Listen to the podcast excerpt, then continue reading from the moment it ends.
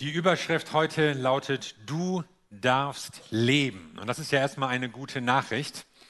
Es geht um eine dreifache Verantwortung. Christsein macht uns in dreifacher Weise verantwortlich, und zwar sozial, ethisch und missionarisch. Darum soll es gehen in den nächsten 3 Wochen, die wir hier haben. Und die Gnade Gottes, sie ist ja bedingungslos, aber sie bleibt nicht folgenlos. Die gute Nachricht ist, du kannst ein anderer werden. Es gibt einen Neuanfang, es gibt ein neues Leben, und das ist es, was die Bibel uns zeigt. Ist dir auch schon mal die Auffassung begegnet, ja, als Christ sei man eingeengt durch irgendwelche Regeln und Regularien, die sich andere Leute ausgedacht haben? Im Gegenteil. Christsein macht dich verantwortlich. Christsein stellt dich vor Entscheidungen, und es kommt eben nicht darauf an, irgendwelche Vorschriften abzuarbeiten, sondern dein Leben zu gestalten. Und das sieht man übrigens schon in der Schöpfungsgeschichte. Da setzt Gott die Menschen in einen Garten und sagt zu ihnen, ihr sollt den Garten bewahren und bebauen. Sie sollten ihn nicht verwahrlosen lassen, sie sollten auch nicht Gott dem Gärtner alles überlassen, sie sollten ihn bewahren und bebauen. Und das bedeutet Verantwortung dafür. Und selbst das Paradies, in das Gott uns hineinstellt, es bleibt nicht einfach alleine so, sondern es muss bewahrt werden und es muss dafür gearbeitet werden, ja, Gartenarbeit, und das sogar schon vor dem Sündenfall. Also selbst eine Welt ohne das Böse ist keine Welt ohne Arbeit, sondern Schaffenskraft, Energie, Kreativität, Verantwortung, das gehört zu unserem Menschsein. Deshalb halte ich persönlich auch nicht viel von bedingungslosem Grundeinkommen oder solchen Ideen, weil ich glaube, dass Verantwortung und Schaffenskraft zu unserer Menschenwürde gehört und zu unserem Auftrag, den wir als Mensch in dieser Welt haben. Eine dreifache Verantwortung, vielleicht könnte man noch mehr nennen oder das ein bisschen anders aufteilen, aber ich möchte über diese 3 Verantwortungen sprechen. Und zwar ziehen die sich durch die ganze Bibel hindurch, nicht erst im Neuen Testament, es geht eigentlich schon im Ersten Testament los. Blicken wir doch mal auf die Propheten. Was ist ein Prophet? Ja, das ist jemand, der die Zukunft voraussagt, würden wir spontan antworten. Und dann denken wir vielleicht an Wetterpropheten, Börsengurus, Fußballorakel, brauchen wir jetzt wieder, die WM beginnt ja bald. Vielleicht an Sterndeuter und Astrologen, Wahrsager, Hellseher, und das sind dann immer so eher obskure Gestalten, die dann irgendwie behaupten, in die Zukunft blicken zu können. Ist das die biblische Prophetie? Nein. Was denn? Propheten sind Botschafter Gottes. Sie sind Künder der Wahrheit. Sie sind Sprecher im Auftrag Gottes. Das hebräische Wort für Prophet Nabi bedeutet Mund, Mund Gottes. Also ein Prophet ist jemand, der für Gott spricht. Und sie sagen weniger, was kommen wird, sondern mehr, was jetzt dran ist. Weniger, was Gott vorhat, mehr, was Menschen jetzt tun sollen. Sie sagen eigentlich mehr für heute als für irgendwann übermorgen. Propheten erinnern an die Wahrheit, an die Pläne Gottes. Sie haben eine Botschaft fürs Hier und Jetzt. Und sie sagen eben nicht, was unausweichlich kommt, sondern sie sprechen von Konsequenzen, die eintreten, wenn Menschen nicht auf Gott hören. Wenn sie Gottes Liebe, Gottes Wegweisung ignorieren, dann kann es Schwierigkeiten geben. Und davon reden sie. Wenn wir mal das Beispiel Jona nennen, der bekannte Jona, er kündigt den Untergang einer Stadt an, Ninive, der assyrischen Hauptstadt, aber die Leute schrecken auf, kehren um, ändern ihr Leben und die Stadt wird nicht zerstört. War Jona ein falscher Prophet? Nein, sondern es ist genau das passiert, was Gott eigentlich beabsichtigt mit einem Propheten und seiner Botschaft, dass die Menschen hören, dass sie darauf eingehen, dass sie eine Kurskorrektur vornehmen und es ihnen dann besser gehen wird. Und So tritt auch Amos, der Prophet, mit dem wir uns in den letzten Wochen befasst haben, auf. Er kündigt kein unausweichliches Schicksal an, sondern er macht deutlich, wenn ihr von eurem korrupten und verkehrten Lebensstil nicht abweicht, dann wird das die und die Folgen nach sich ziehen. Was macht ihr aus eurem Leben? Ihr seid verantwortlich. Und verantwortlich sein heißt ja auch, frei zu sein.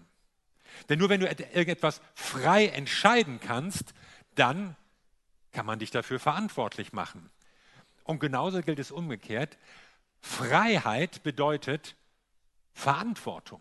Frei sein heißt, verantwortlich zu sein. Denn nur wenn man verantwortlich handelt, kann man wirklich frei sein und sein Leben gestalten. Ich finde es ja bemerkenswert, dass die prophetische Botschaft gerade nicht nur, wie man das vielleicht erwarten würde, so religiöse Themen berührt. Ja, hier glaubt ihr falsch und im Gottesdienst muss das anders laufen. Das nicht im Mittelpunkt, sondern die prophetische Kritik nimmt gesellschaftliche Missstände auf. Sachen in Politik und Wirtschaft, soziale Ungerechtigkeiten. Es geht Gott also nicht nur darum, ja, so sollt ihr euch in religiöser Hinsicht verhalten, sondern so sollt ihr auch miteinander umgehen. So soll das Leben der Menschen untereinander laufen. Und das ist einmalig. Das ist sogar revolutionär, dass Propheten auftreten und so sprechen. Noch nie in der Weltgeschichte hat es Leute gegeben, die mit ihrer Regierung so ins Gericht gegangen sind wie die alten Propheten in Israel. Das hätte sich in Ägypten oder in Babylonien niemand gewagt. Die Propheten durften immer nur Siegheil prophezeien, sonst waren sie erledigt. Aber mit den Propheten Israels erhebt sich eine Stimme gegen Ungerechtigkeit, gegen Ausbeutung, gegen Missstände verschiedener Art. Eine Stimme auf der Seite der Armen, der Unterdrückten, der Entrechteten. Und sowas gab es in keiner Kultur der alten Welt. Dass Gott auf der Seite derer stand, die leiden unter Missbrauch und Korruption, das gab es tatsächlich nur im alten Israel, woraus dann die Bibel hervorgegangen ist. Und selbst einem Amos dürfte die Fantasie damals gefehlt haben, dass wir 2800 Jahre später über ihn reden, über ihn nachdenken, seine Predigten noch hören und merken, das hat uns immer noch was zu sagen. Hier und heute in unserer Welt. Eine dreifache Verantwortung, davon redet die Bibel. Und was bedeutet nun missionarische Verantwortung? Wir hatten ja heute Taufe hier und die Zeugnisse, die kurzen Lebensberichte der Getauften haben ja so angedeutet, wie sie Gott kennengelernt haben. Und da waren immer andere Menschen, die da irgendwie eine Rolle gespielt haben. Da fiel der Name Martin, da fiel der Name Cynthia. Und was wäre, wenn es keinen Martin und keine Cynthia gegeben hätte? Würden diese Leute dann hier froh und begeistert und voller Freude auf der Bühne stehen und sagen können, ich habe Jesus Christus erlebt, mein Leben ist neu geworden. Sie können das nur, weil andere da waren, die ihnen genau von diesem Jesus Christus erzählt haben. Und die ihn ausgemalt haben, wie ihr Leben aussehen könnte, wenn sie diesen Jesus Christus in ihr Leben einladen. Die ihnen vielleicht überhaupt erst mitgeteilt haben, es gibt einen Gott, der dich liebt, der sich für dich interessiert. Wie bitte? Ja! Und das wurde der Beginn einer wunderbaren Freundschaft. Und das ist die missionarische Verantwortung. Menschen mit Gott bekannt machen, wer er ist, wie er ist, was er möchte und auch zu Gott einzuladen, indem deutlich wird, dieser Gott interessiert sich für dich. Übrigens ist das auch eine absolute Neuigkeit in der Bibel. Den Göttern der alten Welt waren die Menschen eigentlich egal.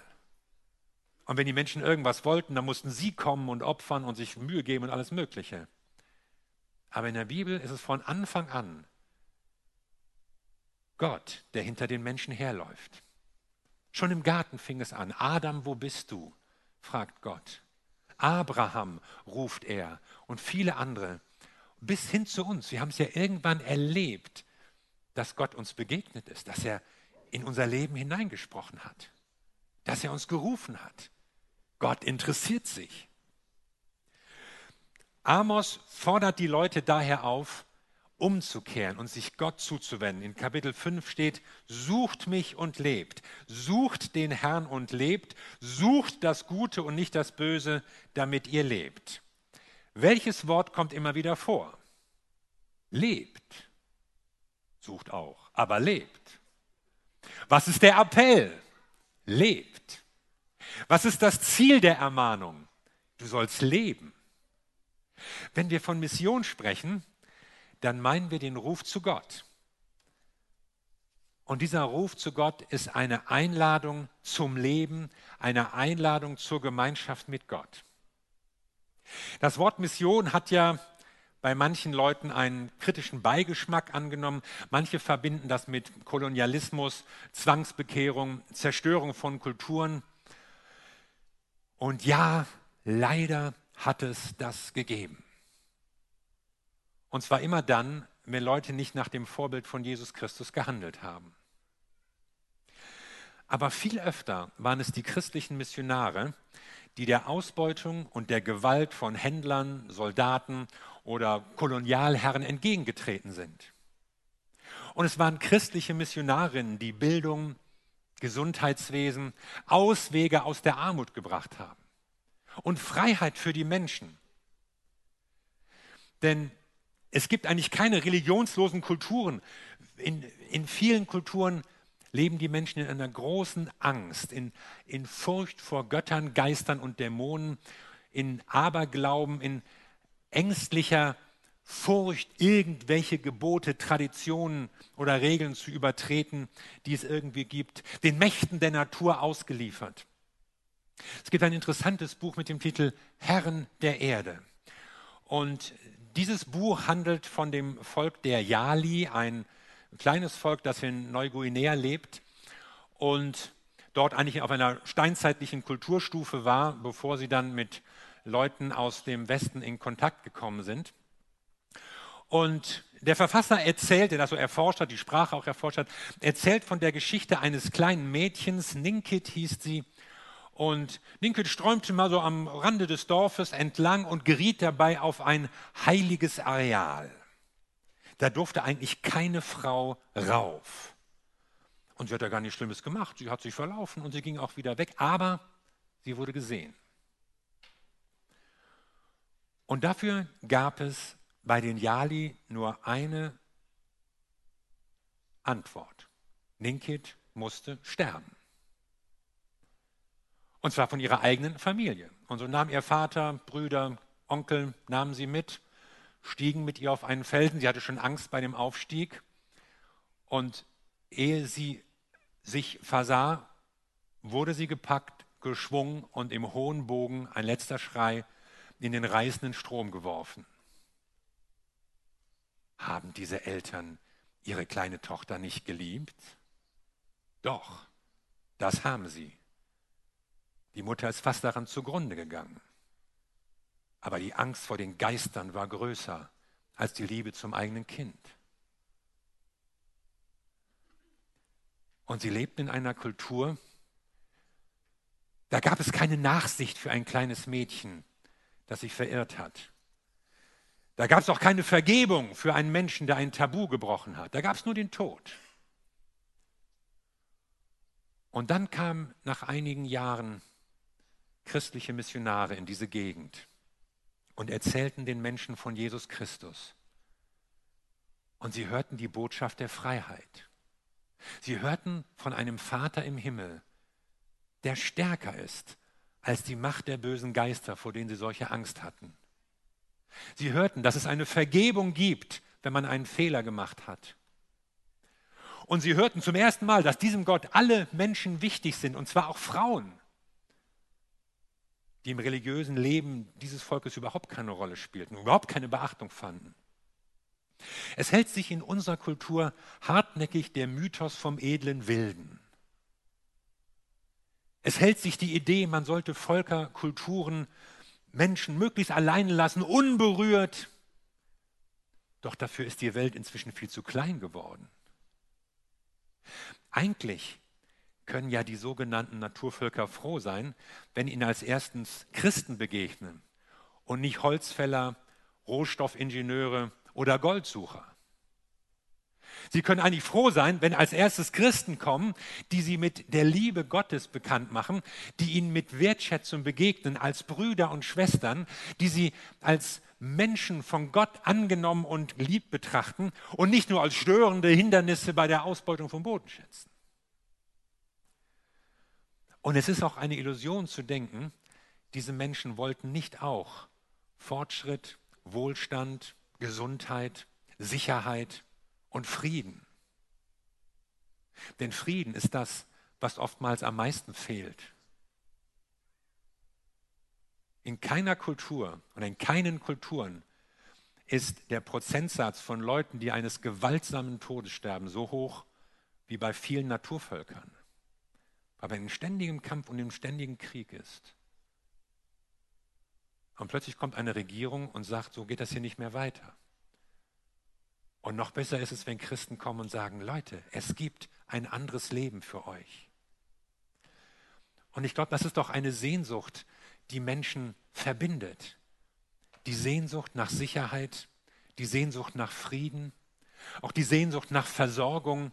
Das ist es, was wir wollen. Das wollen die Leute in allen Ländern. Das wollen sie in den Großstadtdschungeln. Das wollen sie in dem Dschungel von Neuguinea. Das wollen Männer, Frauen und Kinder. Alle wollen leben, Freiheit, Sicherheit, Bewahrung, Wohlstand. Und deshalb ruft Gott zum Leben, auch zur Lebensqualität und lädt dich ein zur Gemeinschaft. Und deshalb gibt es Mission. Und deshalb haben Christen, haben Kinder Gottes eine missionarische Verantwortung. Und das bedeutet, ich bin Zeuge von dem, was ich mit Jesus Christus erlebt habe. Ich bin Zeuge davon. Du musst vielleicht nicht ein religiöser Experte werden, aber du kannst erzählen, was Gott in deinem Leben getan hat. Und wenn du diese Einladung zum Leben weitergibst, dann lebst du das, was mit missionarischer Verantwortung gemeint ist. Wenn du dich jetzt freust, ein Kind Gottes zu sein, und wenn du sagst, ja, ich finde das einfach gut, dann erinnere dich doch mal an die Person, die dich zu Jesus Christus geführt hat. Hast du ihr mal dafür gedankt? Vielleicht wäre das gut. Es gibt Leute, denen haben wir in unserem Leben enorm viel zu verdanken. Und wir dürfen sie das auch spüren lassen, finde ich. Und jetzt sind wir dran. Jetzt, wenn du Christ geworden bist, dann bist du hineingenommen in einen neuen Lebensauftrag. Und dieser Auftrag bedeutet einfach, Menschen zu zeigen, so kann das Leben mit Gott aussehen. Du sollst ganz einfach Zeuge sein. Jesus sagt übrigens, ihr werdet meine Zeugen sein. Er sagt nicht, ihr könnt meine Zeugen sein. Ihr dürft, wenn ihr wollt, meine Zeugen sein. Ihr müsst meine Zeugen sein.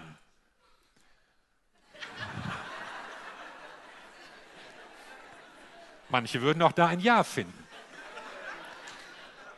Aber was Jesus sagt ist, ihr werdet.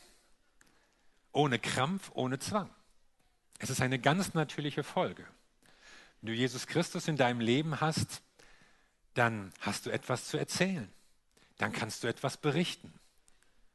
Dann kannst du anderen Menschen erläutern, ja, was bedeutet mir Jesus? Was ist bei mir anders geworden? Dann gibt es ein Vorher und ein Nachher. Und sie können dir Fragen stellen. Und das heißt ja nicht, wenn du Christ geworden bist, ja, dann sind alle Probleme wie in Luft aufgelöst. Alles zerstäubt sich wie Nebel in der Morgensonne. Nein, auch Christen haben Schwierigkeiten. Aber sie wissen, mit wem sie die angehen können. Und es heißt auch nicht, dass du nie wieder krank werden wirst. Aber du weißt, dass es einen in deinem Leben gibt, der stärker ist als jede Krankheit. Und es heißt auch nicht, dass dir alle Schwierigkeiten vom Leben ferngehalten werden. Du hast nur noch gebahnte Wege und alles gleitet so sanft dem Himmel entgegen. Und du weißt auch alles, was passiert in der Zukunft. Nein, weißt du nicht. Du kennst die Zukunft nicht, aber du kennst den, der sie kennt. Und der dich hält.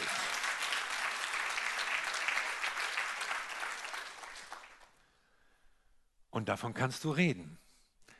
Und das kannst du bezeugen.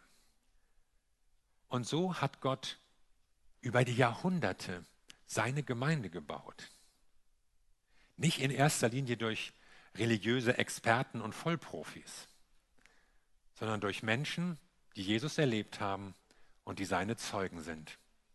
Und das hat Millionen und hunderte Millionen von Leuten überzeugt, bis heute. Und wir sind es gewesen, die dadurch gewonnen wurden. Und wir können die sein, die Zeugen für andere sind und ihnen einfach sagen, was uns Jesus bedeutet und was er in unserem Leben tun möchte. Und das geschieht durch diese Gemeinde, das geschieht durch viele Christen in dieser Stadt, das geschieht durch dich und durch mich, durch uns. Amen. Amen.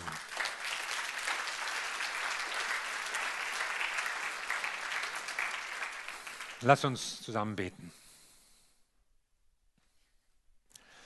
Wir danken dir, Jesus Christus, dass du in diese Welt gekommen bist, in diese Welt und sogar in unser Leben. Und ich danke dir dafür, dass wir dich kennenlernen durften. Ich danke dir für Menschen, die es mir gesagt haben, die es mir gezeigt haben, die mich unterstützt haben in meinem Weg der Nachfolge. Ich danke dir für diese Gemeinde, die für Tausende schon eine Begegnung mit Jesus Christus ermöglicht hat im Laufe der Jahre.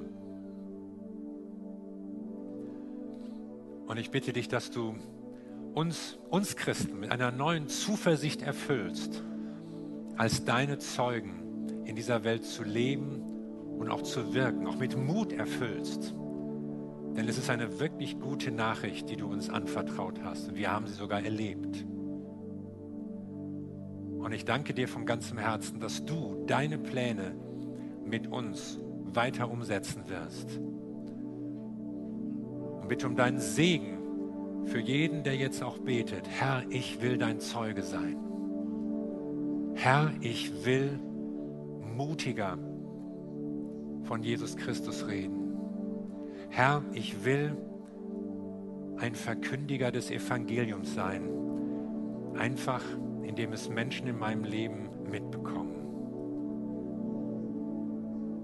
Wenn das dein Wunsch ist, wenn du das innerlich so mitbetest, wenn du das auf dem Herzen hast, dann wird Gott dich segnen.